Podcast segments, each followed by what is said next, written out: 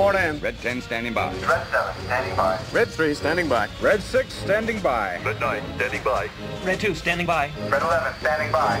Red 5, standing by. Buckle up, pilots. It's time for the All Wings Report In podcast with your hosts, Vinny and Chris. Negative. Negative. Didn't go in. What's going on, everyone? You are listening to the All Wings Report In podcast. I am your co host, Vinny. With me, as always, the one guy who hates sand more than Anakin Skywalker. It's my older brother, Chris. I don't like sand. It's coarse and rough and irritating, and it and it gets everywhere. Not like it. here. Dude, that's the most. Dude, he's so bad at at at flirting. It's it's like painful. When I was watching that movie, I was the same age roughly that Anakin was supposed to be, and I remember like. I even saw that movie with a with an old girlfriend, and uh, you know, trying to like make him like do like a little arm around the shoulder move, or you know, you you would just say cheesy things like, I don't know how how you, how you feeling, and then you'll be like, well, how about now? Like I don't know, dude. When he says here, everything is soft and smooth. This is what we're opening with. This is this is directly what you go to. Is that scene? Dude, you brought up sand. If if if if anyone says anything about sand, that's where my mind goes. I can't help it. It's Before we go any further, like we said, we are here to celebrate the 20th anniversary of episode 2 Attack of the Clones released May 16th, 2002. I was a short chubby freshman in high school at this point. I was 14 years old. Uh, Chris getting ready to graduate senior year of high school. But we are here like we said to celebrate this movie and I love it. I just got done watching this to prepare for this film, so I'm actually happy to, to talk about it. It's fresh in my mind. Uh, feel really great about this movie. But before we get there, Chris, back to health after you had the the, the Gungan flu. There, you sound a little nasally, but you're good. Yeah, I'm good. That's just allergies now. Uh, but we filmed, filmed. What are we talking about? We recorded our podcast. Filmed. Uh, we recorded our podcast for uh, May the fourth. If you remember, on a m- uh, Monday, that was going to release Wednesday the fourth. That sound right? Or Sunday? Monday? I'm just Monday. happy we kept our word here. Well- like we we we we deli- we're delivering here for for the people. Well, yeah, I was gonna say so when but when that came out, I was so May the fourth, I was sick as a dog. I finally COVID finally got me. I had been doing my best to to dodge it for the last two years. And uh late Tuesday night, um, I tested positive on May third. And I was out of commission for like a solid week. Like for I probably had a fever for like five days. Um, despite my best efforts of, of isolating, it was too late at that point. I gave it to my my kid, my daughter, then my wife had it, my son had it. Anyway, so yeah, I'm back. I'm I'm back, baby. I'm good. The bacta tanked brought you to today, so I'm glad you're good. It did. It did. I had a lot of time on my hands to think about well, to think about Star Wars, to watch Star Wars. Um I was just, you know, after a while just going bored out of my mind. Like I had no energy to get up and do anything, so I'm like, well, yeah, I'm just to watch. So I too watched Attack of the Clones um amongst other movies, but I watched Attack of the Clones. I knew we were going to be doing this um because we said, dude, Monday May 16th would be a great day. It, it just so happens to be two weeks from our last podcast. And we're now two weeks away from Obi Wan, roughly. So it's just a good time to like put this out. And I feel like maybe they're waiting for celebration, but there hasn't been much in terms of like I thought Star Wars Day they would have had some maybe uh special things for you know, we talked about it on here. I think we were hopeful to see some special Attack of the Clones merch or anything commemorating 20 years, and there just wasn't. So I'm holding out hope before I start beating up on this one or that one there, uh, that we'll get some of that for Star Wars Celebration. Holy Kenobi, real quick, before we dive into Attack of the Clones, we just recently saw some videos of Hayden and uh, Ewan McGregor on the press tour, or like the first leg of the press tour, hyping up the Kenobi series, which will be out May 27th on a Friday. See my boy Hayden repping like a Darth Vader look, kind of, with the all on black on black jacket, pants, boots. Where can I get that? Is that River Island? Is that Fred Perry? Is that what? what, where's that jacket from? River Island. What the? What is that? You never heard of as a store in the UK. Well, for all you traveled people or international uh, listeners, that's River Island's a big like it's like an H and M but over in the UK. Yeah, I don't know what he was wearing. Culture, Those- man. Those those pants were like very short and very wide, with like That's platform boots. Like the Doc Martens. That's the look right now. I guess I don't know. I guess I'm out of the, I'm out of the loop, man. But That's um, Sorry, they're Costco brand guys. It's uh, you know they're not Sean John. That's from Forgetting Sarah Marshall. Anyway, uh, the hype is real for that, but we are here to talk Attack of the Clones. One thing that I, I, I took for granted or, or overlooked or appreciate more now, going back and have watching uh, the prequel trilogy, is that these these movies start on such a high note, on such like a tense scene, or and also visually looks absolutely beautiful. I think all th- this scene for Attack of the Clones, the intro is is honestly fantastic with an assassination attempt. Attempt. What we don't know that it's an attempt, but we later learn that it is an attempt on Padme Amidala. You know, uh, it looks like they have taken out her decoy on the the, the yacht that she travels on, and you you learn to realize that she's in a disguise that she traveled in on a Naboo fighter. But if you look close enough in those goggles, uh, you know, you, you kind of are like, oh, now looking back, like, oh, that's there she is. You you can kind of see, but what an opening scene for this movie! Absolutely beautiful. I was gonna say, but, but you know, you kind of you jumped right in. I, I was just gonna say to me, maybe before any of that, I'm just kind of blown away that it's 20 years. You know, like I don't know, like if you think about it, okay, Empire was just recently the biggest one, the biggest anniversary, celebrated 40 years in like 2020, but more than that was like when we became fans of Star Wars. Do you realize that we became fans roughly 20 years after the initial release of A New Hope? So actually, you know, actually it wasn't it was really 18 years, but still like when you think about that much time, like just to put it into perspective, like you know, the way that the fandom you know kind of goes and when people become fans i just always am fascinated by that because you know we we've talked to people on the on on this podcast who were not not born or were very very young for attack of the clones. So it's just crazy to me man. 20 years is i mean it feels like a lifetime ago in some respects but then at the same time i'm like really? It's been 20 years already? Like so It's like two thirds of my life. it's just it's nuts man. I mean again imagine you know we're in a spot now where you know there's a lot of people who who are fans who you know their their introduction to star wars wasn't the prequels right? It was later. It was the sequels. And it's cool because i you know in relating it back something you said that just really quick the obi-wan stuff you know i watched this interview with ewan mcgregor where he kind of talks about the prequels and about how they weren't necessarily well received and uh, you know critically. Um, you know a lot of people are kind of harsh on those movies. And now you know they're, they've been having their day for a while you know we we've talked about that even on here that the prequels are like revered now and celebrated. You know people really really love those movies. And i think attack of the clones was one of those ones where in its day i think a lot of people it was very just polarizing right? I i, I remember you know people didn't like that one people didn't like that one uh like uh, over the three prequels but Where I does can- this one rank for you in the three?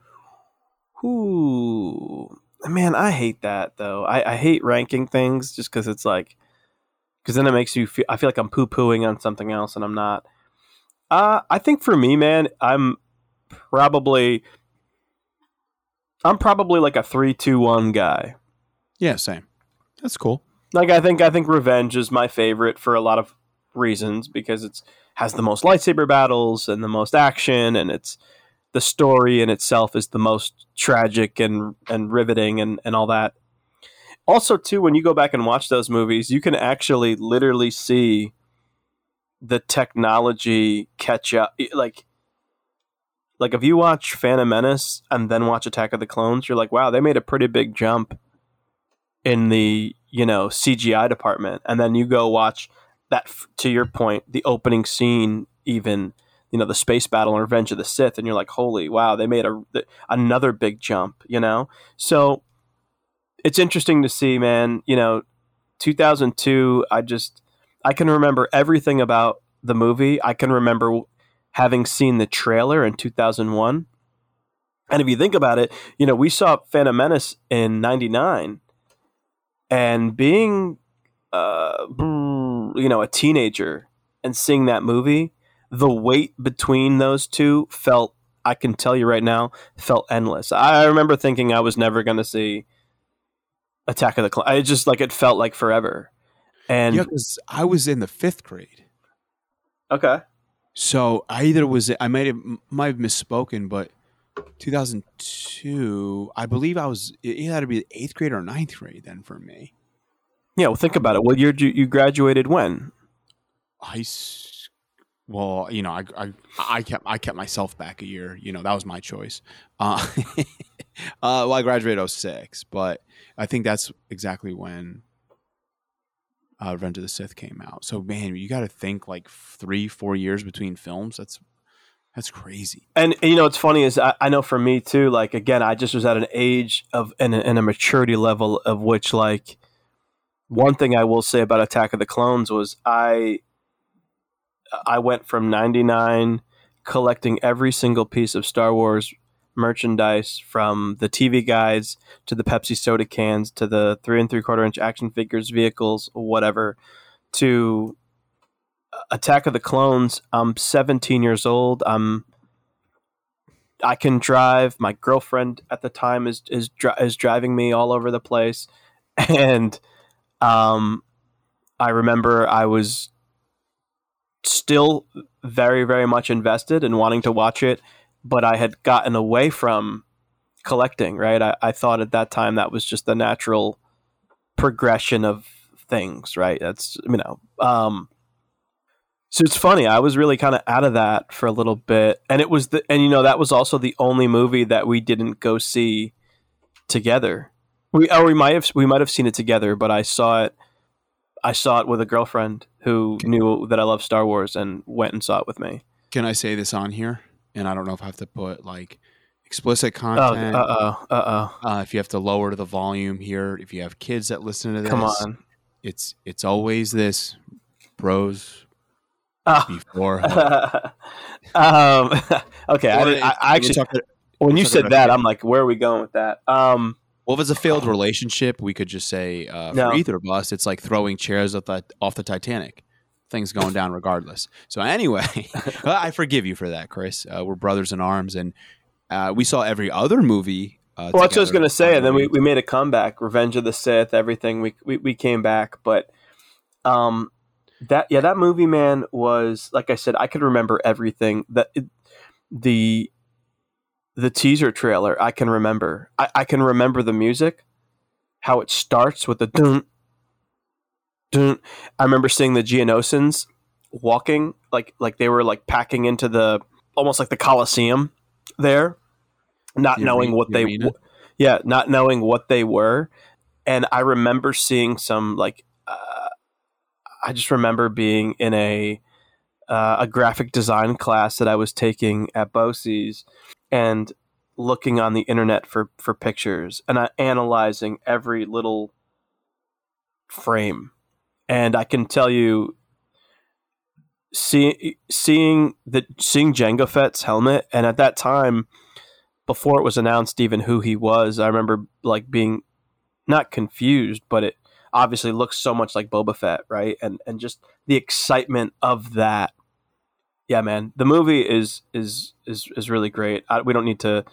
I think I've already got you know started to go down a rabbit hole here. You know, talking about um, you know some some older times, but No, if that's awesome that you, you can kind of remember because I remember for me was I do remember not seeing it together and I do remember not seeing it like on release and I think it was me you and dad that went like at a later time or even mom might have been there and saw it and I think she we were like trying to be like don't be like confused or or or anything like we'll explain it to you or you know w- you know, we were like, oh no, this is like this is all you had to see like to, un- to understand it. Like I think we actually went the four of us, or maybe that was for um, Re- Revenge of the Sith. But I remember the ending scene where, where Yoda comes in to save the day is like the one thing I remember, and I was like, huh, like that. Maybe I was trying to be cool or oh. or, or kind of like you know like rebel and be like I guess quote unquote like hot topic punk rock like I was like at that age where I was like no, like I don't understand how Yoda could do flips like that. Like it makes no freaking sense. Like he walks with a cane like throughout the whole movie, and then he can just flip and, and fight this this other guy, and you're like, dude, he he he used the force. Like that that's just how he did it. And I was like, oh, I think I, I think get it now. too. You know, my younger self was initially, you know, I think looking back on the movie, I was confused by things, and I remember feeling some disappointment. That was probably the beginning of, you know, because we had the internet, obviously, and you know, you're looking things up, and I remember reading a name that you know, Darth Tyrannus, and I remember thinking, okay, this sounds amazing. We know that Darth Maul is is gone. There's going to be a new bad guy, and I remember thinking like, who's Darth Tyrannus? And I remember watching the movie, and I'm waiting for this person to show up, and in my mind, he never does, because they make the reference Jango does about you know working for a guy named Tyrannus on the you know, but you know they never refer to Dooku as such. That's who they're talking about. And I remember initially, again, me being young, not appreciating the like absolute star power that Christopher Lee has, what he brings to that role. Like when I look back at it now, I I really love him for that role. I love him for Star Wars.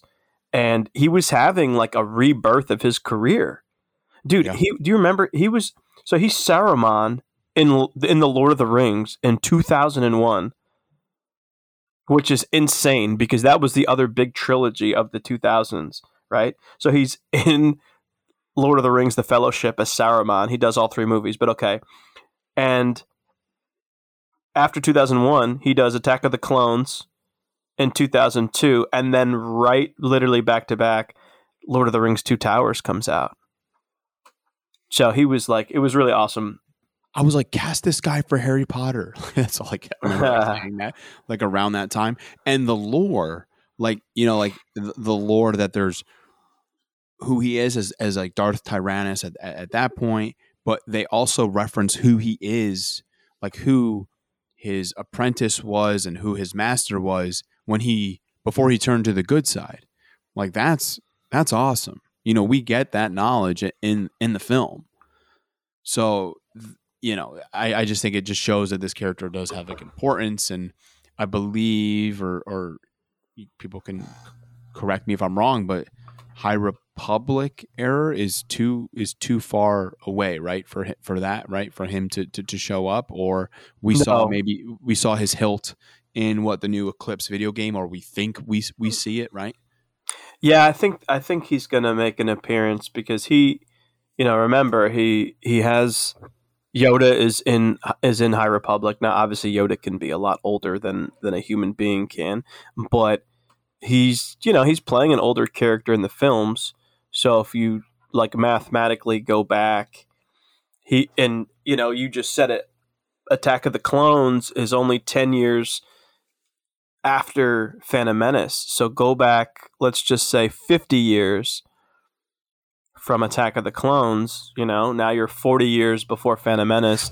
That's in the High Republic like sweet spot there.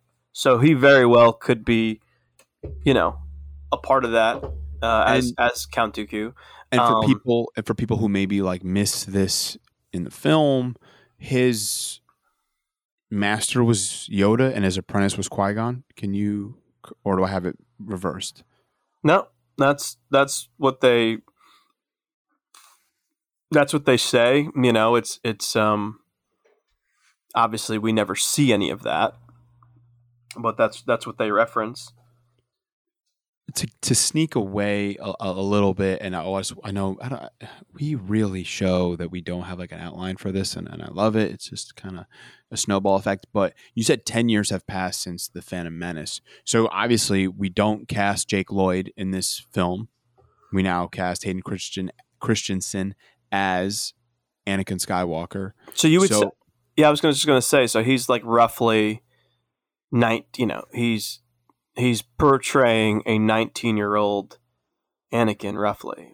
So the, the the biggest time jump uh, in Star Wars, uh, you know, besides the Revenge of the Sith, A New Hope time jump, right? I would say that's the, the greater amount of time, right? But te- we have ten years between Phantom Menace and Attack of the Clones. So I remember being like, I want these stories. I want to, you know, I, I want to see him train with Obi Wan, and now we're getting novelizations of that. We we learned that, you know, from comics and novelization that the ponytail and the braid is is is something of an apprentice. We've we've learned that from uh, Jedi Fallen Order. We've learned that from uh, Bad Batch and Rebels. That that's kind of like a supported look. Uh, but you know, he, he we we get a, young late teenager in Hayden Christensen playing, you know, Anakin Skywalker, soon to be Darth Vader. So I, I just remember being like, I want more of that story in between, you know, from one and two. But you know, we see, you know, a new a new we have a new actor, we have, you know, and a, a new story to be told, and you, they kind of just like make references early on in the elevator. Like I haven't seen you this nervous since we fell into that pit of Gundarks, and he says, "No, uh, you fell in there, sir, and I saved you." And Obi Wan makes like a snicker, like, "Oh, okay," like you, you know, like so they have you know s- stories and missions and and trials and tales and training like in between that, and they kind of give you a glimpse of that and their, um, you know, their growth and relationship, like kind of quick in the beginning of the film, and I, I did really love that. Uh, you know, watching it, you know, for the first time, and again, you know, noticing again. I always like notice that as I watch it multiple times, like just those references, and uh, I still feel the same, you know, to this day. I thought maybe it would be apropos just to kind of set the tone. I was going to read the crawl. You know, this is not like a movie breakdown, but just, you know, everyone obviously knows the movie, but figure we'll just set it up. Like, we'll do the crawl for Attack of the Clones and then, you know, talk about, you know, some more in depth stuff about the movie, maybe some of our favorite stuff.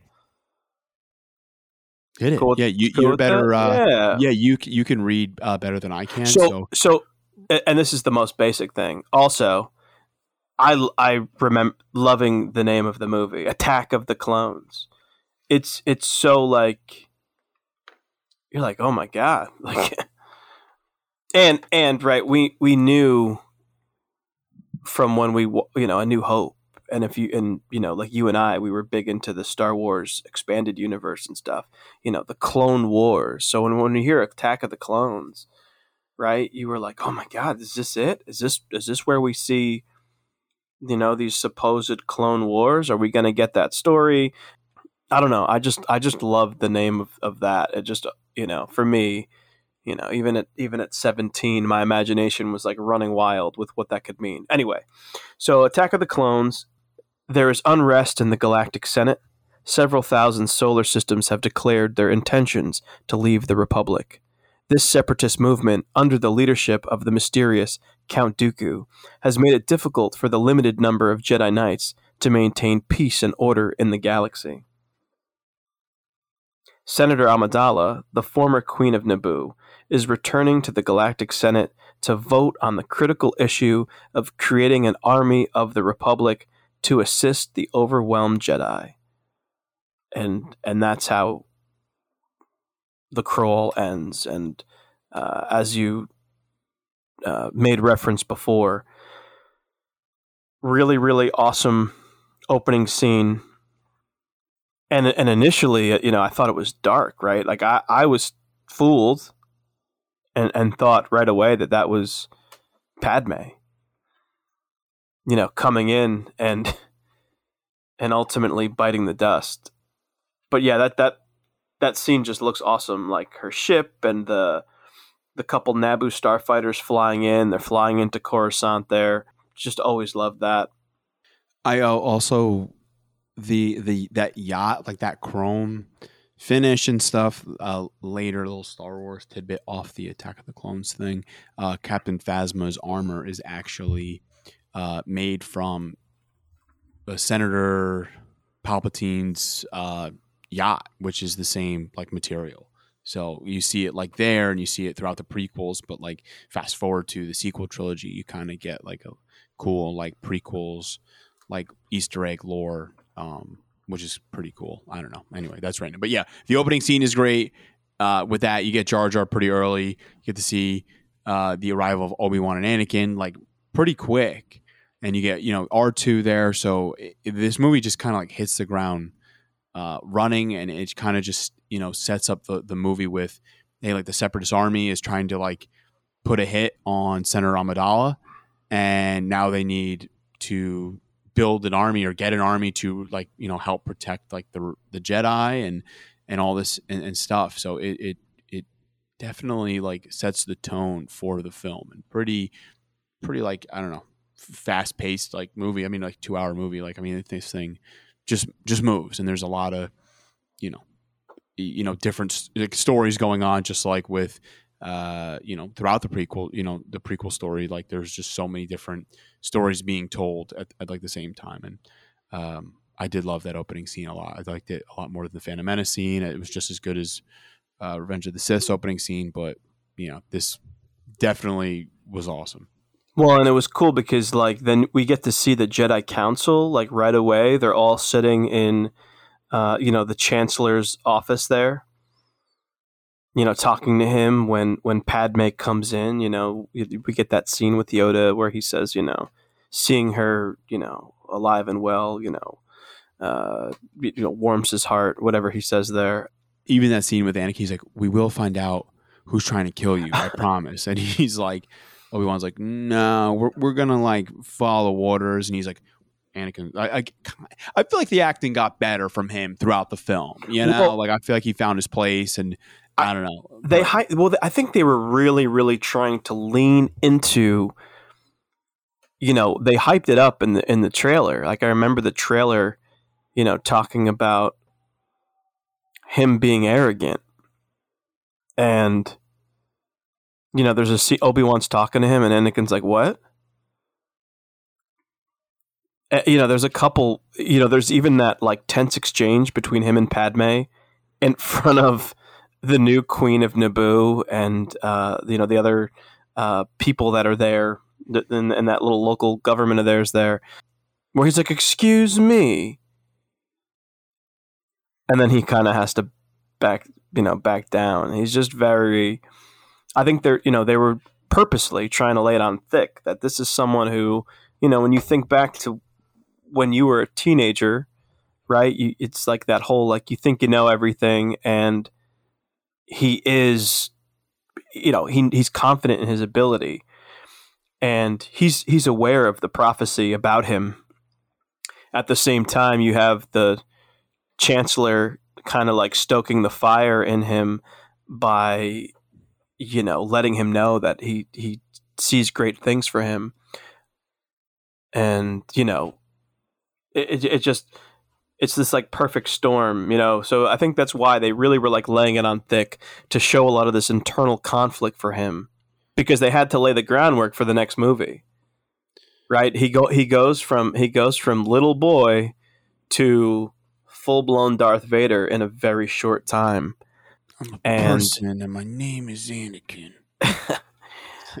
Yeah, I I uh I loved also we didn't have to wait very long in this movie to get our glimpse of Jango Fett you know, who we who we eventually go on to learn, you know, in the movie, both by him calling out to his son as well as uh, Obi Wan kind of gets information from the Camino. I messed that word up, and someone's gonna Johnny or somebody's gonna correct me again. Kaminoans. Kaminoans. I don't know why I can't say that. It's like it's like roads, roads. It's another one of those freaky words. Because it's like it's it's it's it's funny because it's Camino, but then it's like Kaminoans. Like I feel like you have to like change Camino, Caminoans. Like you know, it's the same thing. Yeah, I think it's. Caminoans, I think I want to say Caminoans. yes, Kaminoans. Who- Kevin Owens. Shout out to Robbie. WWE Kevin Owens. you get it. You get a, a second. I have to like really like you have to, you get a second assassination attempt again in in this movie. You get a second assassination attempt where they're first night there. They're running security detail. Uh, they kind of you know Padme and Anakin I guess set up like a little sting. You got R two in there. Anakin says he can sense everything going on in this room, and then you know I guess someone's done their uh, PI, private investigator or bounty hunter work here, and they kind of s- send uh, some sort of, I guess, like a droid with poisonous, looks like Weedle from Pokemon. You know, they kind of They send Weedle. They send Weedle. Um, Butterfree. Um, they send Weedle into the room through the glass. Dude, what is wrong with you?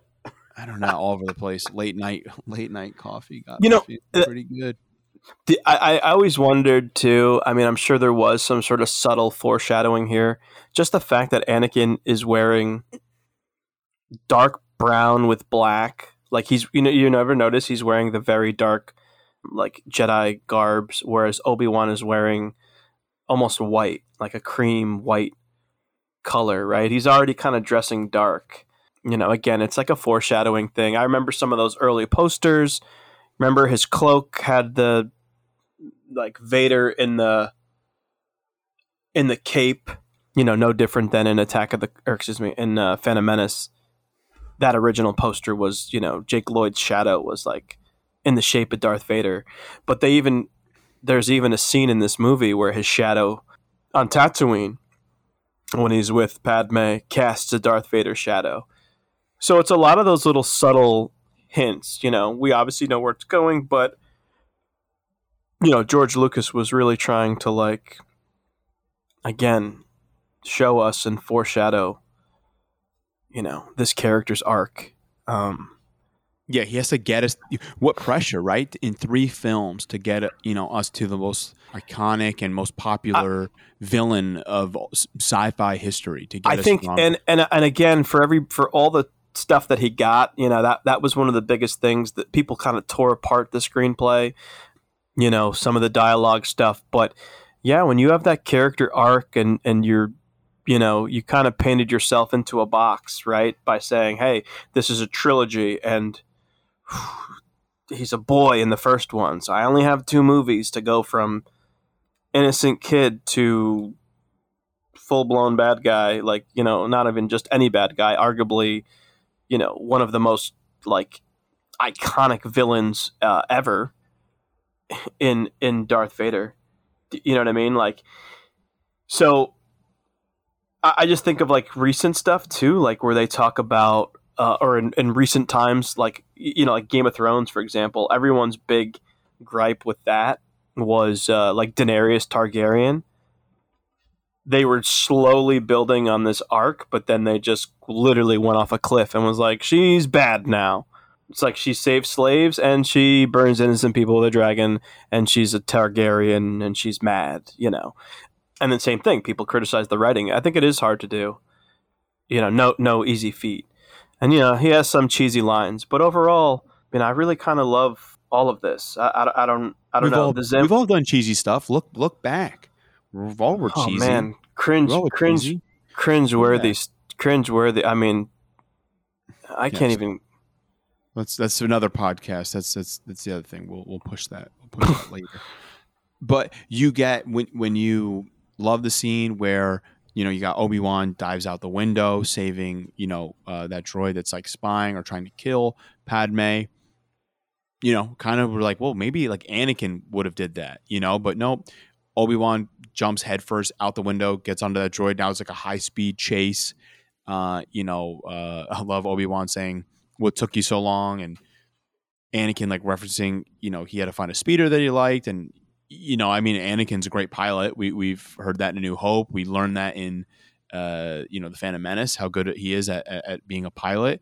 Uh, you know, Obi Wan says that he hates flying, but what he's doing is, you know, uh, you know, suicide. So again, like Obi Wan was kind of even like, you know, referencing even like the original trilogy. Obi Wan like doesn't like flying, or he's like uneasy about it. I mean, I think it, at our, all of us at our older age, we kind of just really don't like to travel or fly much, or it makes us feel a certain way.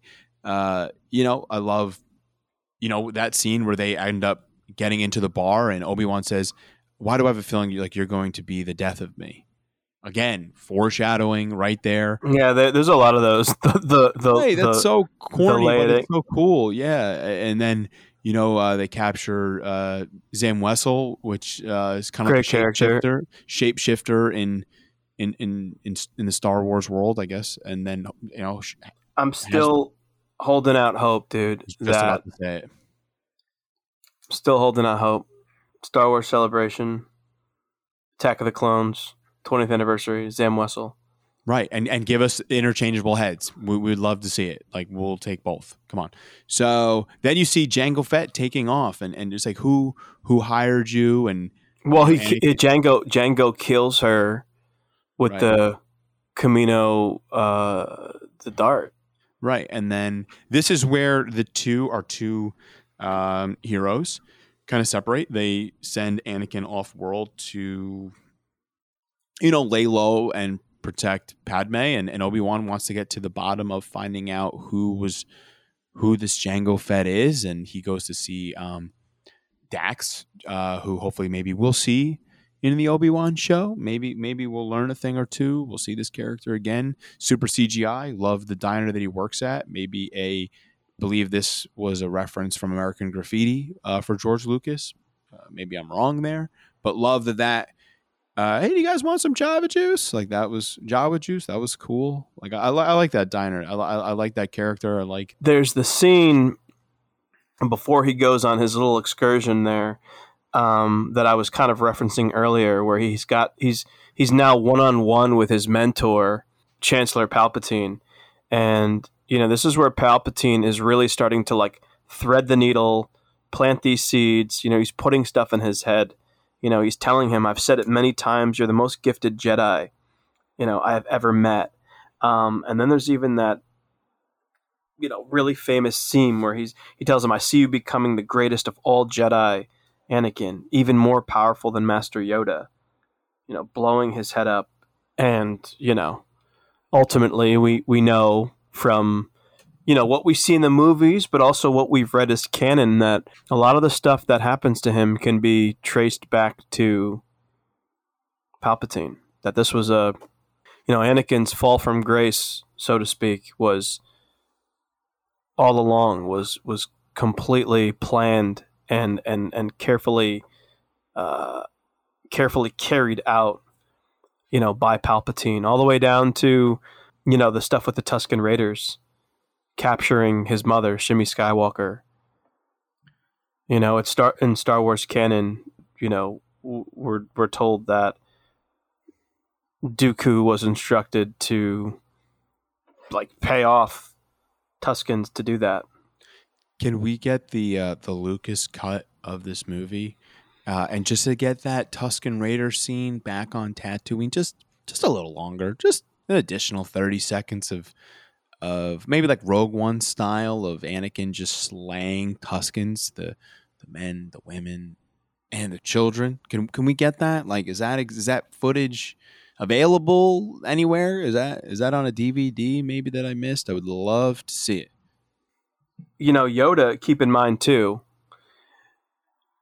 for those of us who who, you know, saw Phantom Menace in the theater, um, you know, or owned the original uh, movie as it was, you know, VHS, um, bvb BVB, we you know, when you see Yoda here, totally different. You know, they've since gone back and CGI'd him, but he looks noticeably different. And I remember, obviously, you know, being, you know, my 17 year old self being like, dude, what? Like, the first time, this is the first appearance he's ever been CGI'd. Not that Yeah. that's means much of anything, just something, you know, if you're going back and, and, and watching it, you know, that, that was interesting because there's that really, really cool scene of Yoda and Obi Wan and Mace Windu walking through the halls of the Jedi Temple, and that's that scene I was talking about where Obi Wan talks about him being arrogant, and you know Yoda's floating on his little whatever that is. It looks like a little saucer or something like that. Well, it's like an upgrade from what Grogu has. Like Grogu's got the egg and like the little capsule. This is now like the adult convertible like version of that, I guess. I loved, yeah, and I, I always love this scene too because uh, you know Obi Wan is obviously quick to point out that Anakin's arrogant, but Yoda is saying, you know, yes, this is a, a trait, you know, becoming more and more common among young Jedi, right? Too sure of themselves they are, and then he even you know, he kind of looks back to Obi Wan and says, even the older, more experienced ones, right? And that was his way of kind of saying, you know, in some ways, I always took that as Yoda saying, "All right, all right, you can kind of back off a little bit. Like you, you two are a little, you know, headstrong and, and, and too sure yourselves." And and you know, we see for the first time too, Mace Windu is definitely apprehensive about Anakin. It seems like he always was. I don't, you know, he doesn't trust, uh, you know, the prophecy as as much as let's say, you know, Obi Wan does. he really was. Uh, he was not a supporter of Anakin since Phantom Menace, when he was doing a ship, a cup, a speeder. He was just kind of like shrugging off, like, "Yeah, this is not, I, I, I, mm, something's off about this guy." And you're right. Second movie, and then in the 30s, like, if what you're telling me is true, then you have earned my trust. Like, it's taken this guy 10, 12, 15 years, whatever it is, how the Wars last, what, five years, whatever it is. It's taken him like, it's taken Mace Windu some time to come around on him. You know, you've earned my trust if this is what you're telling me is true. So, yeah, I kind of never really thought about it, you know, I, I guess like that, kind of like oh, just overlooked it, you know? But Well, the, know, the, the thing in this movie, I think, I think I remember at the time. I'm sure you did too, and we never got it. In hindsight, it would have been great, right? We actually, I mean, we learned later on, we do get Liam Neeson's voice during the Tuscan scene. You know, I've read that supposedly that was his, almost like his Force ghost trying to prevent Anakin from doing what he was going to do when he totally massacres the Sand People. But you know, just keep in mind this is you know Obi Wan is is you know doing a lot of this still at this early you know these early stages. It's very you know it's the third film after the Clone Wars where they kind of become brothers. This is still very much like master and apprentice relationship, and you know Obi Wan is it's ten years, but this is you know a promise that he fulfilled to his master. So you know, I, I don't know. For me, that's that's part of this too. You know, they're they're, and now Anakin's finally going to get this assignment and and go off on his own. You know, Obi Wan doesn't think that he he's ready for for for that challenge, and also I think he probably, whether it's foresight or you know whatever, I think is probably nervous because of who it is that he's tasked with watching. Uh, you know, after that elevator scene, you know, he makes it clear that he's been dreaming about her and thinking about her every day uh, since they since they last you know parted. This is crazy that like a bunch of adults just like it's just like you know we you were like left alone with like your first girlfriend. You're like parents are out of the house. Like you just like let this kid watch over this important person and and you know you know like oh yeah we trust him. It's fine. Let's not worry about. I it. He's not. He's not Jedi Master. Like eh, Uh, just whatever. She's I important. always We'll just wondered. It definitely gave me hope. it definitely gave me hope, especially you know I I, I kind of always went for for older women, so I'm like uh, if Anakin could do it, Keep the door open, you two, and call us when you get there. Dude, she's about like ten years older than him. Supposed to be, I guess. Maybe don't- not. I don't know. But Maybe not. No, no. I think, I think if he's like eight in Phantom Menace, she's probably like fourteen. Yeah, and you know, and then again too, they're they're starting with the he's complaining, you know, about Obi Wan. You know, he you know, manages not to see his growth, and you know, there's there's there's kind of all that. You know, we can kind of start we start seeing the rift between them a little bit. You know what I mean? Like he's starting to feel, you know, I think insecure and and like you know maybe not trusted. At the same time, he feels like he's you know also again that's part of his arrogance but he feels like he's a you know he's ahead of obi-wan you know and he wants you know he wants more uh so You we separate the two. We separate Anakin and we separate Obi Wan, and you know Anakin goes to to to um, to Dex, and anakin goes to dex No, I'm sorry. Obi Wan goes to Dex, and and then wait, what? I just did I just do it again? Ben goes to Dex, and and Obi Wan. Goes wow, and Anakin goes to. dude can you just go lay down I'll, i got it from here i got Okay. it from here G- Good night. Good night. Chris is gonna take us over. No, so the two separate, and we're back to. Obi Wan ends up having to go to. this Kamino. belongs to them cloners Yeah, what you got he- there is a kamino saber dart he has a mustache. You see that? He's got he's got a CGI little mustache. You know, uh, love that. and he's got a gizzard is that what that's called a gizzard you know anybody who's got one of those um No, but I know what you're talking about. But they, they they go they they go they go separate, and it's cool that like Obi Wan has to go and like kind of play dumb like on Kamino, and he's piecing together. You know some things when he gets there, but he's also like amazed that this army is being built without the knowledge of the Jedi Council. outside the Rishi maze. Sorry, I, I want to keep doing the voice. I'm not going to. great memory by the way because i i forgot that he that he uh, that he said that but also then obi-wan ha- before that has to go back to find that this this planet has been eliminated from the the jedi archives or you know whatever like oh well this this planet might have been erased he learns that from a youngling you know like they, they ends up learning that Well, yeah. Well, he finds out that you know the the the lady in the archives there. Always forget her name, but she's like the librarian with like the chopsticks in her hair. she tells him it doesn't exist, and then yeah, there's that really really famous scene. I've always loved that scene. Yoda with the younglings. I actually quoted that last week. My daughter made me that uh, awesome Star Wars picture to make me feel better when I was sick. She drew me some of the characters from memory, which was insane for her.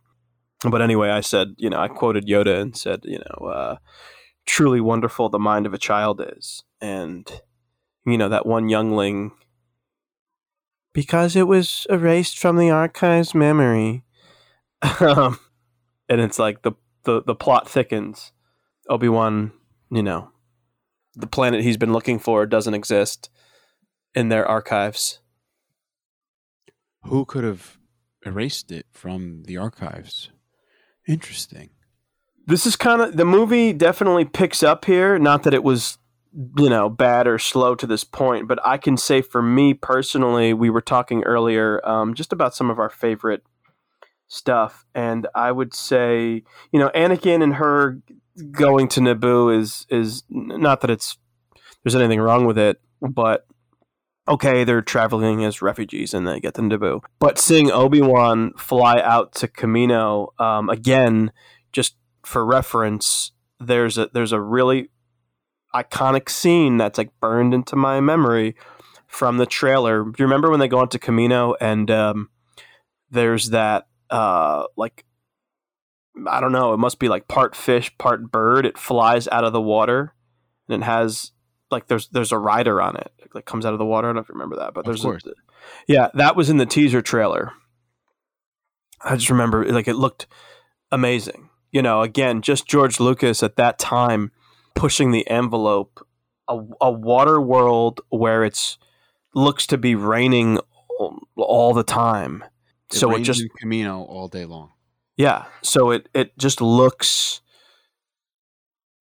like I don't know the aesthetic and the look. It just looks very different. You know, I I will say that about you know about that, and that's always obviously something that's been really important to George Lucas is how to, how to make it different, right? Not not that the story the story okay is different, but everything is the same. So you know, having that new planet, seeing the way that that looks, and it just does so much for that. Like when Obi Wan ultimately fights Jango Fett outside, just the way that it like looks when they fight on that platform and everything. I don't know. I always just love that. So I just bring that up because you know I would say for me, you know, I'm trying to go back to when I was 17 and and even to today.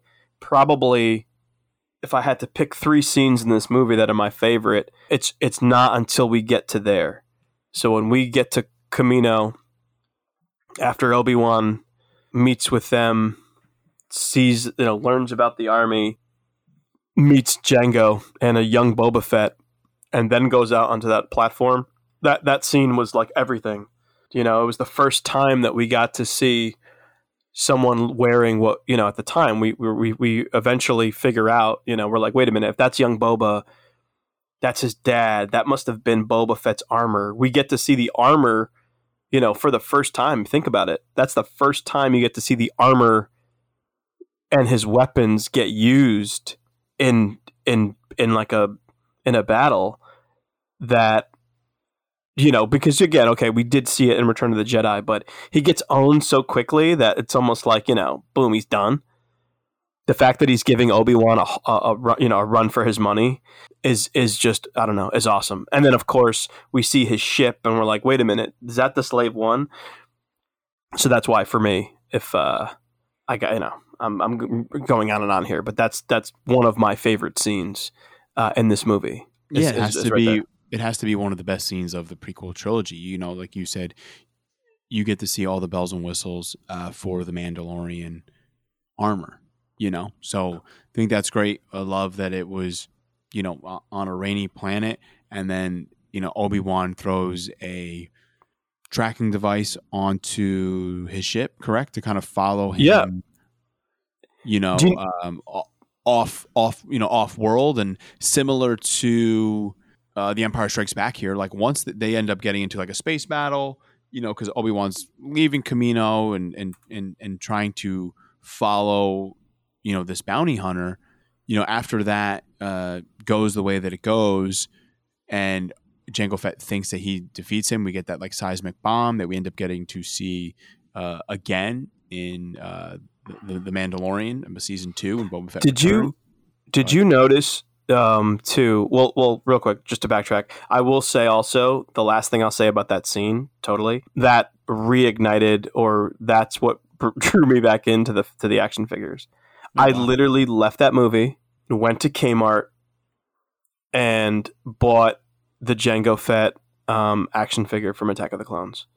I love that. that happened. And so and then it's it's also in that scene right before then where you know obi-wan presses him you know if he's ever made it as far as coruscant you know he's obviously interrogating this bounty hunter to see if he was the one responsible for the assassination attempt and and we get jango jango says he was recruited by a man called tyrannus on one of the moons of bogden and and obviously you know uh, Obi-Wan at this point is like super suspicious. I was just going to say too, you you brought up the space battle. Do you notice the parallel there? Obviously, this movie is supposed to take place before the events of Empire Strikes Back, right? Isn't it almost like Boba Fett learns a lesson, sort of? I just always saw the parallel here where Obi Wan hides out on the asteroid, and Yeah. then there's the famous scene in The Empire Strikes Back where Han has the ship parked on the garbage. Uh, they they float or they you know they float away. Excuse me. He's on the back of the star destroyer, and then when they release the garbage, he's going to fly away. And Boba Fett is is kind of there waiting. When you listen back to this, I was getting to that point. I was I was about to say that. Were you? Yeah, I was literally gonna. I was literally trying to connect those dots, and then uh, you were. Oh my god! All that time I just wasted. Yep. hey, not a problem at all, man. We're uh, yes. So I love that he ends up tracking Jango Fett. Jango Fett thinks he's home free, thinks he's uh, not being tracked. He lands on Geonosis, and uh, Obi Wan is trying to send a transmission back to the Jedi Council on Coruscant. He's a little too far off course to send a transmission, and like we talked about earlier, you know, he has to end up trying to calm uh, Anakin, who's a little bit closer to him, you know, I guess in distance to get his message uh, and then give that message to uh, the Jedi Council of what he has discovered on Geonosis. Dude, Correct. Temuera Morrison, by the way, dude, what a what a great what a great pick from from from Lucas. You know, the casting on that is was awesome. And not only that, do you remember too? I I just remember like I feel like I, you know goosebumps. The first time you see those clones, like in their armor, when they're like picking up the helmets and stuff, Yeah, I loved it. and and I also lo- and I still love that Phase One helmet, like Yeah. the Phase One helmet. I, I just remember, Especially, especially at the end of the movie when they're all lined up, getting on the ship, getting off the ship, lining up for the first time. You're like, yo, this is this is massive. Like this army that they have is massive, massive. I- uh, yeah, those that was that was my favorite two. My favorite things of the movie was always Jango Fett, then the introduction of the clones. But not to get ahead of ourselves, though, I will say, but I guess that's why they called the movie Attack of the Clones and not the Clone Wars or something like that. And this movie was long. You know, don't forget too. This movie was what like two hours and twenty-two minutes or something like that. I don't know. Looking at, uh, I had it up two seconds ago. I, I- I think it, it just. I think it's, I think that's what it was. I just remember at the end being shocked that that was the end. 100 I was like- minutes. Yeah, I'm like, I was like, well, yeah, 100, yeah, like an hour and hour and 22 minutes, or two hours, 22 minutes. I mean, I remember being like, wait a minute, that's how like begun the Clone War has. You know, I just remember being like, wait a minute, that's all we're getting. We're not getting the actual, like the the war. Yeah, it just started. That's That was my that was my biggest gripe of the, you know, the prequels was that, and then by the time we see Revenge of the Sith, they're over. Yeah, and then they go back and you're like you missed you're like you well which is why the which is why clone wars the show makes so much sense because that that time is so uh there's there's all those years of an actual war going on. You know that was my only thing. I always wished that i had gotten to see that uh that time period. There's a lot of people that are kind of clamoring for you know some sort of flashbacks or something like that Come on, in, Deborah in Chow. Obi-Wan Give us give us a flashback. if you if you go back to we start getting the weird it starts getting weird with Anakin and and and Padme too. The kiss and then they talk, remember, and you know by the fire. Yeah, we she could, makes him feel bad. She shouldn't have did that. we could fast forward to that, right? Yeah, yeah, yeah. We could just Yeah, let's just well- let's just get to the Coliseum. Yeah, let's just get, Well, get right. you know, he has the, the big the big thing is when he has a dream about his mom. right.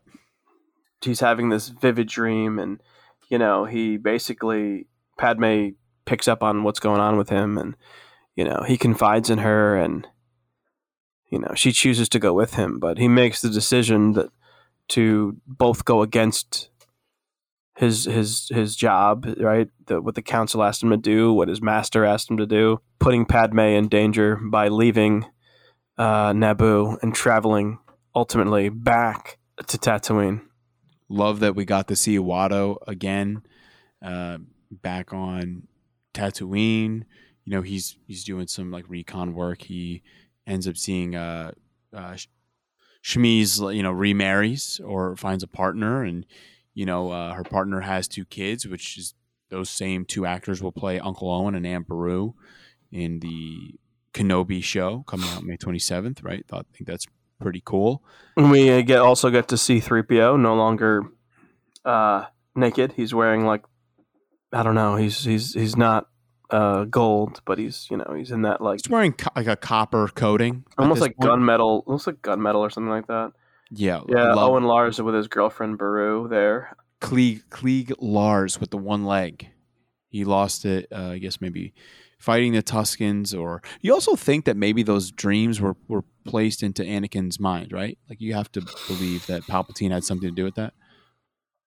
Definitely, I mean, I, I think, I think, I think he definitely did as far as Revenge of the Sith was concerned. You know, in terms of losing Padme. Now, again, I don't know if they ever came right out and said that. There's again, there's so much canon stuff that you could read. Like I said, it, I didn't, I didn't know at the time. It was only recently I learned that. You know, they're saying even her being taken by the Tuskens was was was ultimately you know carefully planned by by Palpatine. The scene with his mom is gut wrenching. By the way, you know I think we talked about this a while ago with Phantom Menace, but even when he leaves her, you know, it, it's to really wrap your head around that for a nine year old boy to like leave his mom behind and that, that whole sad scene where he runs back he runs back he tells her he can't do it to now fast forward his his mom seemed like she had a better life and she was purchased and she was freed. She wasn't a slave anymore only to get captured by Tusken raiders and be her now husband thinks that she's dead and yeah, he, you know she's he re- like pretty much left for dead. You know what I mean? Like she's and she holds out. It's almost like she's, she, you know, she was finally able to let go once she sees, you know, her son. You know, she tells him now, you know, like now I'm complete. That scene's pretty hard for him. This is literally where it begins for Anakin Skywalker. This is this is the beginning of that of that arc because up until this point, he has not done anything to give in, right, to that anger or that hatred. But losing his mother really sets him on this course. Yeah, he has the like the angel and the devil like on like each each each shoulder there. You know, he's he's trying to do the right thing. He wants to stay, but he has to like protect Padme. He you know all this, but prequels get a lot of there was there was a lot of like rough or dislike you know comments or, or feelings toward these movies and, and hate and this movie and I I feel like we uh, hopefully help people look at these a different way or appreciate them. This movie sets up like like you said chris that arc that turn. It- this is like a stepping stone for him just kind of like like leaning into that role and going to the dark side and he has that. Like he's like the water's boiling you know what i mean like it hasn't it hasn't boiled over the pot yet but it's like the heat's starting to turn up on this character Remember when he tells Padme what he did, he's starting to this is even before he has remorse. Right? He's, you know, he talks about killing them all, not just the men, but the women and the children too, how he slaughters them like animals. You know, we get the scene of this is this is again how I knew if you were to watch this with closed captioning on, there's this literally I don't know if you remember, but like Anakin comes out of the little hut and he ignites the lightsaber. It scares the like little Tuskens and the and the dog things that they got there. And then the men run at him and he goes to take a swing. And that's all they show of it. We then pan to the next scene where Yoda is meditating in his little room there. Closed captioning tells us it's that moment when we hear Anakin, Anakin, no. It's Qui Gon Jinn's voice. You know, in that moment, Qui Gon is is uh, essentially like reaching out through the Force and and is trying to help guide this child that he discovers that he thinks is going to bring balance to the Force. It's all it's all real tragic. Again, Obi Wan obviously has no idea. Yoda, being you know wiser and more powerful, he can sense what's happening. But again, Obi Wan has has no clue. You know, he's he's in his own trouble. we we really kind of help i feel like when we do these or well we do this we help the people appreciate i'm like appreciate I, I, it's so cool because i know we pull the curtain back a little bit we didn't really talk much about this until we like warmed up and just like ran through some stuff like real quick but you feel you feel the same way that i do but you also like explain it for the people like look at it this way and you'll appreciate this this film it's not that hard like I, I don't i think this movie is fantastic, and I love just the that you feel the same way that I do about it.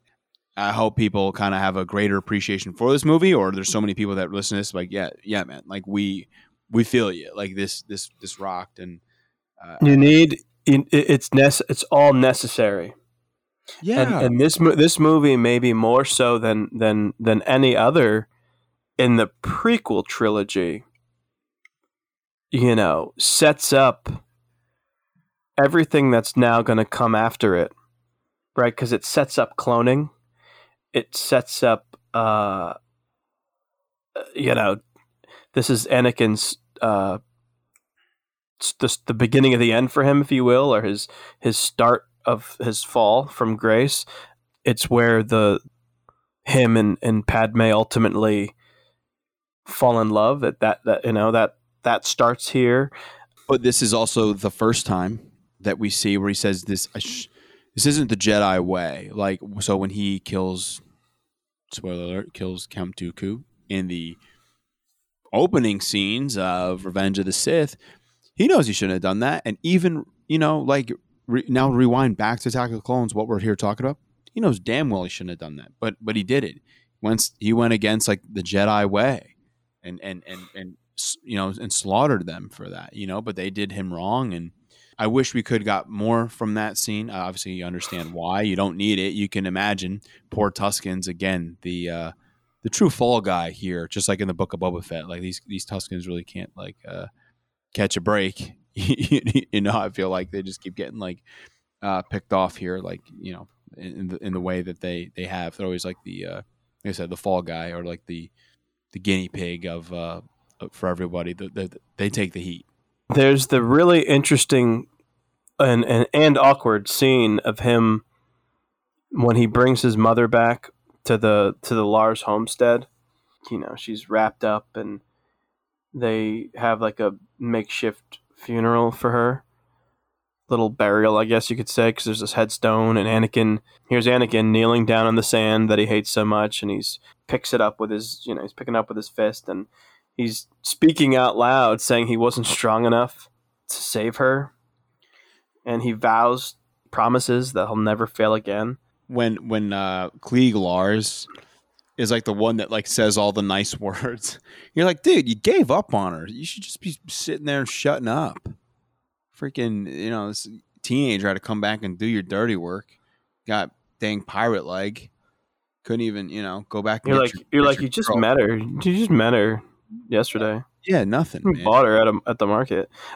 Freaking Yeah, and it's it's at that moment too where like I love when there, there's a there's a really great pan out shot where we see her ship in the background and R 2s now like came all the way across the desert where Padme's like, "What are you?" She's like, "What are you doing here?" And then they, Yeah. end, up, they end up being like, you know what? For our travels, getting us here to this this dump, you know, this hut you live in the middle of freaking nowhere. We're taking C-3PO back. He's ours. I made him. He's coming with us. And then 3PO's, I, I think he even says there he's never flown before. Might be wrong, but I think he said, I've never flown before. And he like just takes a seat and buckles up. And now he's, uh, he's back with the crew. He's back with his, uh, he's back with R2. He's back with his, his, would you say creator? His, his, you know, his owner, whatever. I don't know. the the scene of him is really I love the trans I love when he transmits Obi-Wan's retransmits Obi-Wan's um, message to Coruscant and we get the, there's like a scene where like there's a packed house inside of Palpatine's uh, little office there where it's like half half senators and half Jedi that have gathered for this message and then in that moment we see they've they've now also come for Obi Wan. Yeah, he's cut off. The scene it, it, or or the transmission is cut off. Yeah, because he's like, wait, wait, and then his lightsaber comes out, and then uh, next thing you know, the destroyers come in, the droidekas, and he's where are those droidekas? Well, they're right there, pal. They just uh, let everyone to believe that he was uh, wiped out. You know, you saw the original trilogy. You know, he's not dead, but he's now. Yoda. Yoda always has to, you know, Yoda comes out with the with all the classic one-liners. You know, more happening on Geonosis, I feel, than has been revealed. It's like, uh, yeah, dude, you think? You're like, that's it. That's our movie. That's it. All right, gotcha. And Mace Windu tells Anakin that they will deal with Count Dooku and to stay put. He's Padme does very much. I, I don't know if you noticed this too. There's so many parallels in this movie, again, done on purpose to show how much Padme is like her future daughter, Leia. There's a lot of that. I don't know if you know, like, there's like, she, I don't know if you know, she's like an amazing shot. She like never misses when she shoots. Leia was a good shot. They kind of do that again. That's that's very that was done purpose uh, purposely, and then you know even kind of just saying, well, like I'm going to save Obi Wan, so if you're going to protect me, like you're coming with me. Just very much her attitude is is is very much Leia like. a true ride or die. It's a girl you want in your corner. It's funny because you know, it's so Samuel L. Jackson.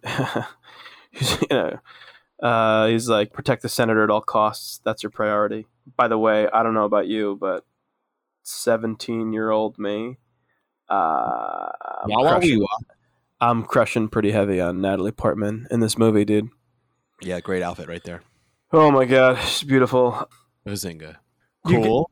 you get you get the you get the the the other How about Jimmy Smits? Jimmy Smits too. Let's not forget, dude. He he doesn't want the army. They have that little talk in the throne room there, and the aliens, uh, the other senators, they're kind of talking, and uh, they one of them says something about the debate being over. You know, they need that clone army. He's like, unfortunately, the debate is not over. I was just thought that was funny. He, in that moment too, I think had reservations. He was afraid of giving the chancellor like any type of emergency powers or giving an army to the republic at that point. Just a little bit more foreshadowing of, of what's gonna what's gonna happen here. Yeah, the way Uh, things go. Yeah, man. Thank And- God we got you. We got you here for this, Chris. Thank Well, it, well, it's it's important because this is also what starts. Again, all carefully done. They're going to influence Jar Jar because he's the acting. He's acting senator for Padme, who who she, she can't be there because she's like in hiding. And they talk about how the Senate must vote the chancellor emergency powers, and there's that really, really like crucial thing where he says only the chancellor basically can then approve it the chancellor says, "But what senator would have the courage to pr- to propose such a what is it like a radical idea or whatever?" And his his right man, his right hand man, is like, "If only if only Senator Amidala were here." And then they cut to Jar Jar looking like he's he's super. He's like starting to think about things, and he's like a little bit distraught. They you know, they, you know that was obviously all done very cerebral and and and very you know they knew to do this they would have to take her out of the picture and have somebody weak-minded like Jar Jar in there to propose this. That's exactly what happens. He got like the uh the Rose Tico treatment, like in the uh the second and like third movie, was just kind of like an afterthought. Kind of kind of stinks, but also hold like a very important role here. You know, he had to like bring this idea, um, you know, to the forefront, right? With more, more humility and I love that dude. I love also uh, one of my f- probably this is going to lead to my next favorite scene, but I I do love the little face off we get between Obi Wan and Dooku. This is where we learn a lot about what's kind of happening behind the scenes. It, it got it gets confusing, right? Because again, uh, Dooku is trying to make it seem like this is some sort of big mistake, and remember, he offers he, he you know he basically tells Obi Wan to join him, while also making reference to Qui Gon Jinn. The dry sarcasm. He's like, "Oh, this must be like a, like a terrible mistake. Like, I- I, must have you released of those shackles. Like, uh, Oh, yeah, yeah. they've they've gone too far. This is madness. Like, dude, yeah, Uh, I'm telling you, Christopher Lee is. I mean, for for for those of the, you who don't know, I'm I'm sure you do, but uh, wait wait for a, a rainy day or something like that, dude. His go look at his like IMDb. His his acting career starts in the 40s. The 40s. He he passed away, right? Um, Wick, Wicker Man and he, Dracula. All the I mean, he's been in he's been in so so many uh, iconic roles. Also, Tim Burton used him a bunch. I love that. He just had his, he just kept evolving and and and amazing actor. Again, the star power he brought to this. That's why it really helped legitimize this character for he was uh, in he was in. Charlie and the Chocolate Charlie and the Chocolate Factory, the one with Johnny Yeah. Depp. I know that's what I'm saying. That's what I'm saying. Uh, Tim Burton loved him. I always thought too that he just is like so underrated. Do you know what I mean? Like I said, I, I know me when I first saw the movie. I didn't. I think I was just too young and I didn't appreciate it. And now looking back, I say, man, it, I just feel like Count Dooku is so underrated. But all of that stuff is like because I thought he was going to be clunky with a lightsaber and fight like Obi Wan does in A New Hope, for example. And yeah, but instead he's like he's incredible, and he's got these. He has an awesome lightsaber hilt. Love it. Probably one of the best, if you ask me. And all his lightsaber, the, the lightsaber battle with Anakin and Obi Wan is great. Um, seeing him square off against Yoda was awesome. The fact that he uses Force lightning, he's he's force pulling stuff. Um, I know I'm getting ahead of myself here, but I just that scene of him with Obi Wan is was is, is great. And then fast forward a little bit here to the Coliseum scene, which is is truly truly uh, amazing. I, I think we can kind of skip through some of the Anakin and Padme going through the droid factory, where they're producing. We, we later learn they're produ- they're producing the super battle droids.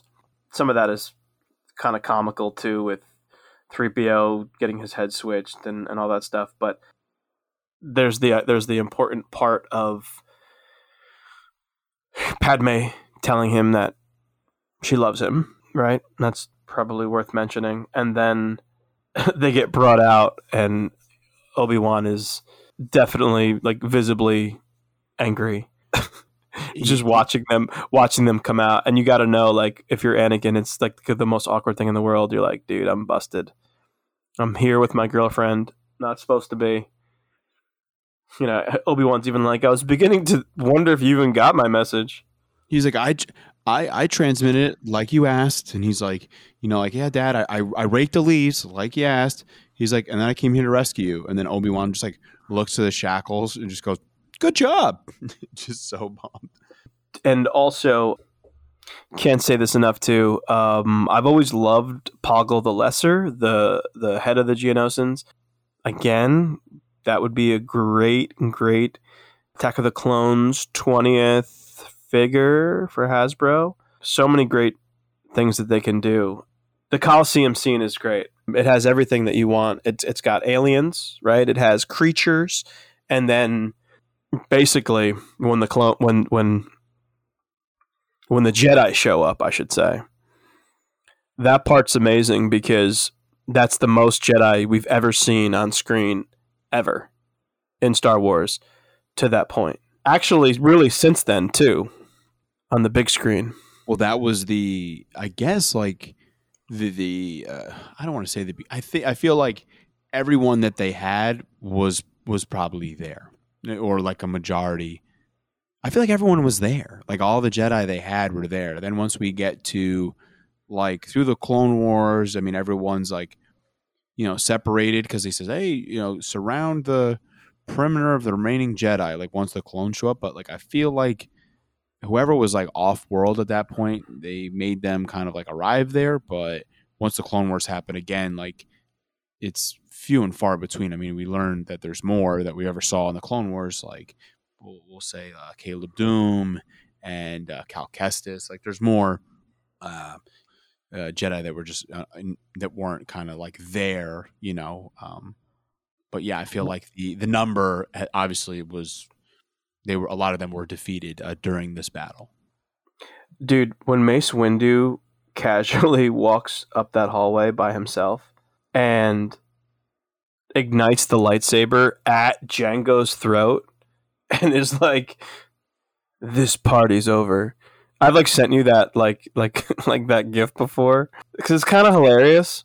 It's very on brand for Samuel L. Jackson. I feel like, who by the way we we've learned like recently that you know he had George Lucas had like BMF engraved on the bottom of his lightsaber. It's pretty amazing. And also, Um, you've seen you've seen the outtakes or Instagram reels of uh, Samuel Jackson being like, "Well, what color is my lightsaber going to be? I I want purple." He's like, "Well, Well, normally we do blue or green." He's like, uh, right, "You're gonna So- you're gonna- so keep keep in mind too that if you if you do if you remember correctly, uh, that Mace Windu going back to the end of the Power of the Force line there, there's a preview figure of him came with a blue lightsaber. He did not have a purple lightsaber in his packaging uh, when they did Phantom Menace. It was only during Attack of the Clones that he gets his lightsaber. Right, it's the first time he ignites it. He's got a purple lightsaber. Everyone else rocking the blue and green here, but yeah, this this opening, th- this scene where we get to see the likes of like Plo Koon and Ki-Adi-Mundi, Kit Fisto, everybody ignite their lightsaber. That that that whole scene is like There's also there's also a lot of uh, characters that get you know a lot of love in the Clone Wars. Like they go back and and, and they kind of uh, give some of these characters a uh, not a second chance, but they give them you know a a deeper, like more important role uh, in between films. That you know that their importance does grow. So it is cool to see you know Dave Filoni, our guy, go back and and, and give and bring these characters uh, up in the mix a little bit more that we didn't we didn't get en- enough screen time of. Even like Plo Koon or Kit Fisto, like they get a lot of love in the Clone Wars, but even other characters and other Jedi's that we see there in the background um, that fans kind of love get a nice little story arc um, throughout the animated series, which I think is pretty pretty cool. this this scene gets uh, I mean amazing. Uh, every time I watch it, I'm I'm trying to look at uh, you know you always find something new. There's a lot going on in the Coliseum. You know, if you start looking at the back, you know, I, I try to like look in the background and see what's going on because there's so many lightsabers, um, like that are ignited. Also, I love that Anakin and Obi Wan just get random lightsabers. Off the rack. They just yeah, they're the- just like here. Here's one. So they get a like a. It's pretty awesome to see Anakin rocking a green lightsaber for a while. It's like uh, it's like professional baseball. They just got a bunch like on the rack, like same. Well, oh yeah, Anakin gets a green one here. You know, That's what I'm saying. He's he's got the green one, which is which is which is you know pretty cool for him. And then you know I remember the I do remember the action figure when he came with the blue and the green, being like that's interesting, right? You know, and we get to see him obviously use both of them. Dude, there's you know there's there's obviously also a little bit more of an extended scene of this, but we get the basically the assassination of Jango Fett, which is in front of Boba Fett. Pretty pretty cold blooded. That's that's also pretty cool. also just those three creatures that those three have to take on before the battle, before the cavalry has arrived, before reinforcements make their way to Geonosis. I did enjoy seeing, uh, you know, Anakin use the Force on uh, the, the larger one. It definitely sucks for Padme getting the scrapes on the back and uh, Obi Wan throwing the like staff into the. Uh, you know the praying mantis looking uh, like you know shoulder piece there. So it was cool to see them fight those three like mythical creatures off. I thought that was I thought that was great. Yeah, you know, Jango ultimately, you know, kills the one right before he gets totally roasted.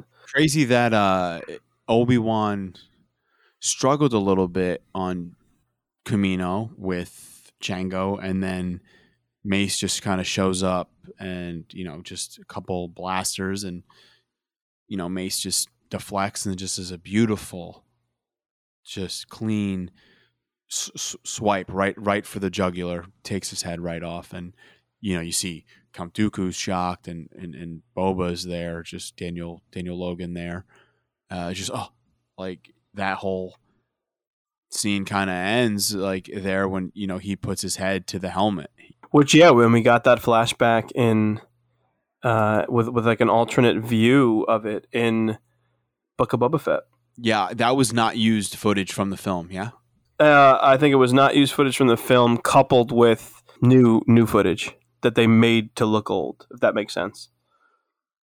Yeah. That I, I love that and then we end up getting uh, everyone off and out of the uh, coliseum and count dooku's kind of fleeing. And you know you get to see some other variants of clone troopers like i like. You get to see some people of rank with like you got the, the yellow stripe. I think the new black series figure coming out with the brownish maroon stripe as well. Like you get to kind of uh, just see some different, you know, uh, I guess like ranks or leadership amongst the clones, like with these colors, which I thought. Yeah, when they when they fly in on the on like the ARC ships there, um, nice, Chris, nice with the lore, with the oh, gosh, bring in the heat. Yoda Yoda flying like like the one of the most unlikely people to be in a ship like that, like around a perimeter, you know, like that. Like That Lego, that Lego set is awesome, by the way. I'm 350. like, fifty. I'm like wedding registry. Let's go. Three fifty ultimate collector set. Very awesome. Doesn't come with any clones though. Not not necessarily a fan of that. But um Yeah, it's Bantha Bodo. this this is awesome. Like I, I loved everything about this. This is this is like seeing them seeing the clones come in and, and pick everything up, then to only like kind of come over that ridge uh, of the Coliseum there where we see what looked to be like early, early versions of Star Destroyers. And then I love that whole sequence of them trying to blast the ships. You know, where Anakin tells him to aim right above that's one of the cheesier lines in the movie too, where he tells him to aim above the aim above the fuel cells, where and then Obi Wan's like, uh, what does he tell him? Oh, good call, my young Padawan. A little cheesy, but we'll take it. I also love the uh, the chaotic gunfire that you got on Geonosis, like when you just see like the clones like coming through like the dust storm and and vice. Oh, it's the best. You also, I felt the last time we got to see something that cool was Solo when they were showing uh, Mimban when like they were all the Mud Troopers or whatever they were like firing away. Uh, I guess on that planet, like you never really get to see like gunfire like that in um, live action like that. You definitely didn't see it in uh, the original trilogy. You got a little bit of it in um, the Rise of Skywalker, but the, that scene with all the clones kind of taken on and uh, the uh, then that the, that army is ends up like retreating and stuff like that. That scene's also like worthy, like just showing like the strength and numbers of the clones. You get to see more of those ships that you referenced. You get to see like some tanks and some walkers that they just like drop off. Like they're not just they didn't just like make an army of troopers. Like I, I guess they made like like a whole military operation for all those ships. You know what I'm saying? Like that was really really cool to see like in, in the background. Yeah, I, I was gonna say to Well, first of all, shout out to uh, Sideshow. You know, they're they're coming out with some cool Attack of the Clones twentieth, uh, including including you know some of these clones like the the pilot even, which no one has done anything like that before. Um, there's some variations of clones I saw that they're doing. Absolutely love that. And then in one of the scenes we get the first shot of like the Death Star plans in the background in that scene where like Poggle the Lesser, Nute Gunray, like a couple other separatists, and then Count Dooku are sitting around like the war table. The Death Star plans are like in the background. So that's you know pretty. It's pretty interesting to to see that, Uh, yeah, and then and then they make reference obviously to it, and we could kind. This is again all laying the groundwork for you know where this grand story is going. Yeah, and then they make a reference. You get to see Palpatine with Count Dooku, like at the end of the film, uh, and I off the backpack where they say, yeah, like the plans are still like under wrap, and they haven't, they don't have any like idea inclination of the plans that they, um, you know, like their secret project is like under wraps. But Always thought you know you brought up a good point too, and not that this isn't. I just always wanted to like. I don't want to make a big deal about it, but it's interesting. You know, Star Wars the uh, bad guys were always shooting red blasts, and the good guys always shot blue. Back, you know, dating back to the very opening sequence of uh, A New Hope. It's rever- You know, it's funny how it's reversed now. The the droids, uh, you know, fire red, and the clones fire blue. You know, they're good for now. The next and next is we're starting to kind of get to the finale of this film at this point, but the you know they're chasing Dooku through the the, the sands here uh, of Geonosis, and they're they're that one lone ship. He kind of calls off. He's got those two remotes that fly like next to him, blast the ship, and Padme uh, with a clone trooper falls out, and we see Anakin like super distraught, commanding the the clone to put the ship down, and Obi Wan has to really talk him off the ledge. No, no, no pun in, intended there, but and explains to him that he can't take Dooku alone, and if he catches him, that they can end the war right now, like end it before it starts. It takes Obi Wan telling him that you know you'll be expelled from the Jedi Order, and ultimately, what like brings Anakin back to, to reality here a little bit is he poses the question like what you know what do you think Padme would do if she were in your position? To which Anakin replies you know she would do her duty. He agrees essentially to to leave her and go back or not go back but go and, and fight Dooku uh, with Obi-Wan Yoda and they pan to Yoda in that moment too who looks he kind of looks sideways and then forward again and it's like in that moment you know that Yoda knows that both I think Obi-Wan and Anakin are going to be in trouble. He senses something there through the force and he has the well wherewithal to to ultimately show up in that hangar, but not before both Obi-Wan and Anakin get totally owned by Count Well, Dooku. Dooku takes it easy on Obi Wan. He gives him a little, you know, a little nick, and uh, throws him out of commission. But Well, yeah, he's he's to- you could tell he's totally he's totally toying with them. Um I love Anakin. I love how Obi Wan's like, "We'll take them together, going slowly on the left," and Anakin's like, "I'm taking them now." I love great. Uh, also, the second time that uh, you know Anakin gets uh, the second saber, so he he's got two sabers here, and even Count Dooku's like toying with him. He's like, "I sense great fear in you," uh, you know, which we've we've heard that line Star Wars another you know one other time, and he loses the second saber pretty quick, but Count Dooku you know shows his skill and and takes it quick to Anakin, ends up quickly after he loses that second saber cuts his arm off. This, you know so he's you know he you see him with that glove on for you know uh revenge of the sith you know he he loses a limb which you kind of you know we got darth maul sawed in half episode one. Anakin loses an arm in uh you know attack of the clones and we lose a head there in uh revenge of the sith. I kind of thought maybe sequel trilogy would have saw some of that you know uh, i guess you know that's one thing i will complain about you know the sequel trilogy no loss of limbs but uh uh yeah you, you get I need to see. I need to see something cut off. yeah or start yeah it's it's it's losing a point on, on my scale if vinny's grading scale if if no limbs are lost you d- deduct one point but you know yoda comes in there to uh, you know, ends up coming to save the day. I remember, like I said earlier in the pod, I was like, "Oh man, like he uses how the hell is he flipping around like that?" You're like, "Dude, the Force, man, he uses the Force." I'm like, "Well, use the Force all the time, and and walk without a cane." Again, this is you know this movie's a lot of firsts. We see Yoda in action, like it's is major, like for the first time. He's introduced to us back in The Empire Strikes Back. You know, fast forward, now we see him using the Force. And again, it's just you know, remember it starts off where Dooku's just like throwing stuff at him, and he's just gonna you know he's using the he's he's pushing it out of the way or pulling it out of the way, and I remember in or when I saw the movie, dude. This is before, and keep in mind, this is 2002. So, like, people maybe applauded in movies here and there, nothing crazy.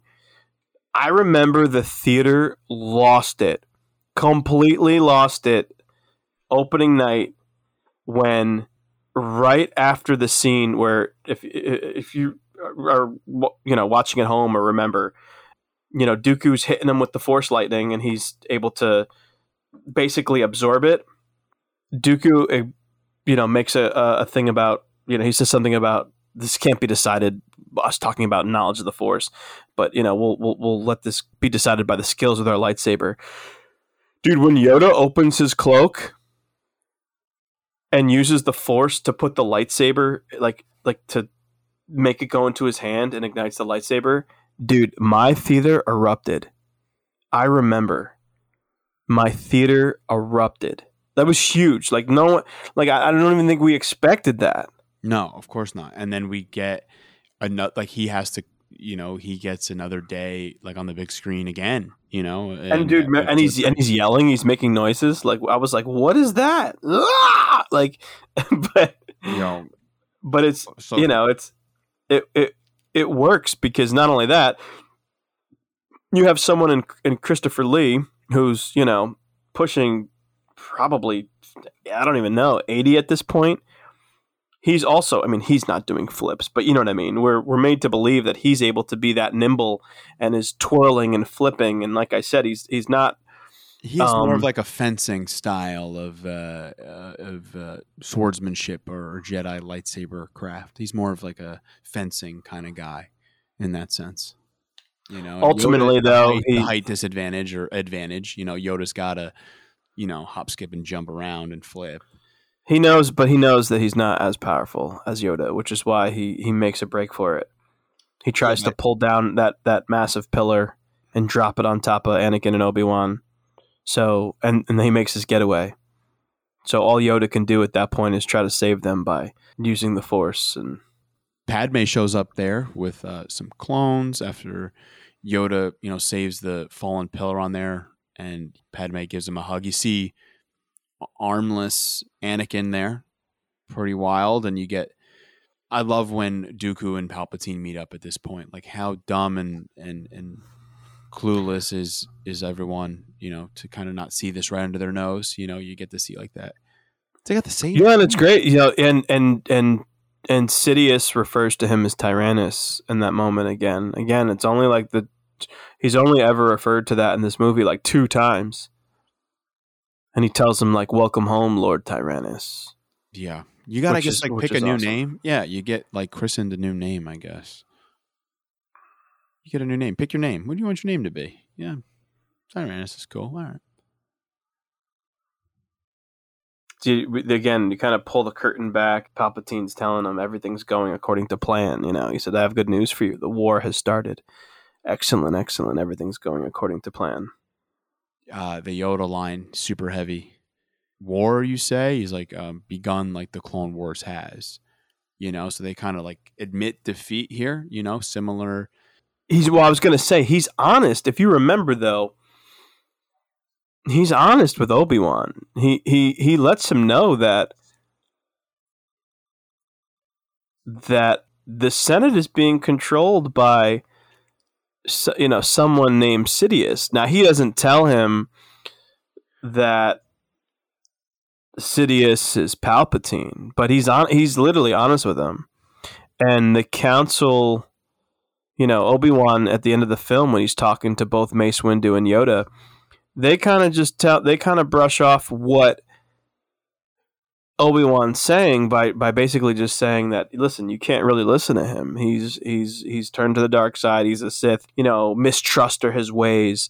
And it's Mace Windu who ultimately says that we you know you know what either way I think we should probably though keep an eye. He says you know like nevertheless we should keep an eye or a closer eye on the Senate. To which Yoda says he agrees. Again, this is this is more of the of the foreshadowing here for what's going to obviously take place in the next film. Anakin is on his way to Naboo with the senator. I wonder if that was planned. Like, why were they there? Like, they were just like, yeah, you keep doing what you're stick to the original plan, and just you guys do go there. Like, you know what I mean? Like, they end up getting there, and you're like, wait, why the hell is he here? But you know, they have a, you know, I always kind of wonder that too. Like, why wasn't Anakin back uh, with the Jedi? You know, there. I don't I don't know, man. Yeah, that that ending line, you're right. The ending line with Yoda is, is huge too. So back what I was saying when he uh, goes back to uh, Naboo, there's a like private, very intimate, you know, like little like wedding ceremony. They go against Anakin goes against the Jedi order and way of You know, he finds he has like a secret marriage with Padme Amidala, and R two D two and three PO kind of like the only witnesses there. And like I said, when you that's and you see the robotic arm, you get to see that. You know, he's now supporting that gold arm that he's got when they get married, and I mean that's you, you when you when I left that theater, I was like, man, we now we're in for it. You know, like this is like you said, he's he's he's turning. You know, he's you know he's he's doing this secretively, but he's also like turning and you know uh inching towards that character of of, of Vader. You know, it's what a film. I really uh, loved it on my last watch more than I ever have, and you know, there's a lot of great moments in this. A lot of you know, I think this is such like a great middle film. You know, uh, just like The Empire Strikes Back was for the original trilogy. I felt like this film holds such an impact in the prequel trilogy. Man, I, really, I don't know, watching it this time around was great, and it's so good to prep for this episode of the podcast. But I'm going to end it with this. We we we planned on just keeping it light and and having a, a, a small conversation about it and like most things Star Wars, um, when when we really get into the nitty gritty, when me and you have maybe even talked to friends privately, you know, even just as recently as we were in Miami and we're up till three o'clock in the morning talking about Star Wars. You know, remember? This is like we're here talking about Attack of the Clones for two hours, and that was something we didn't set out to do. But it's hard to do it. To your point of of you know, we wanted to do it justice. We wanted to celebrate it for for being 20 years and it, you can't just you know it's hard to just say one or two things about it or say oh this is my favorite. There's just so much to get into. The movie means so much. I mean yes it means so much to us on, on, a, on, a, on a personal level but i mean it means so much to the story. It's so integral to the story in tying so many things together planting all these seeds that are going to be sown in the next movie, but not just the next movie, even in the uh, original trilogy. Yeah, and it brings so much from Phantom Menace to uh, at this film present day, and then it kind of, like you said, it, it, brings so much together for the original trilogy, and then it also like has to like set up like the next movie, and then they go back once all three of these movies are wrapped up. They go back and tell a story in between films. So it's like, hey, this is where we left off with uh, the the, uh, the the prequel trilogy, but we want to go back and tell the, the five years in between, and we give it uh, eight seasons of, of animated content. You know, some episodes greater than the other, but there's a lot of great story arcs there. You know, but at this point, we're almost two hours in. Might as well have watched the freaking movie and and did live commentary. All right, and we'll start right now. Uh, no, I'm kidding. yeah, man, it's it's it's great. I, you uh, know, if you guys haven't watched it recently, encourage you to watch it. Celebrate 20 years of Attack of the Clones, and yeah, let's let's hope for some really really great stuff at Star Wars Celebration. Again, I'm hopeful they're gonna do some stuff commemorate this milestone for this movie. Happy 20th birthday to Attack of the Clones. As always, it's All Wings reported on Instagram. It's All Wings Report on Twitter. It's All Wings Report at gmail.com. Next time you hear from us, it'll be for episode one and two of the Obi Wan Kenobi series, streaming May 22nd on Disney Plus. Thank you for your time this week. We love you. Take it easy, guys. Later.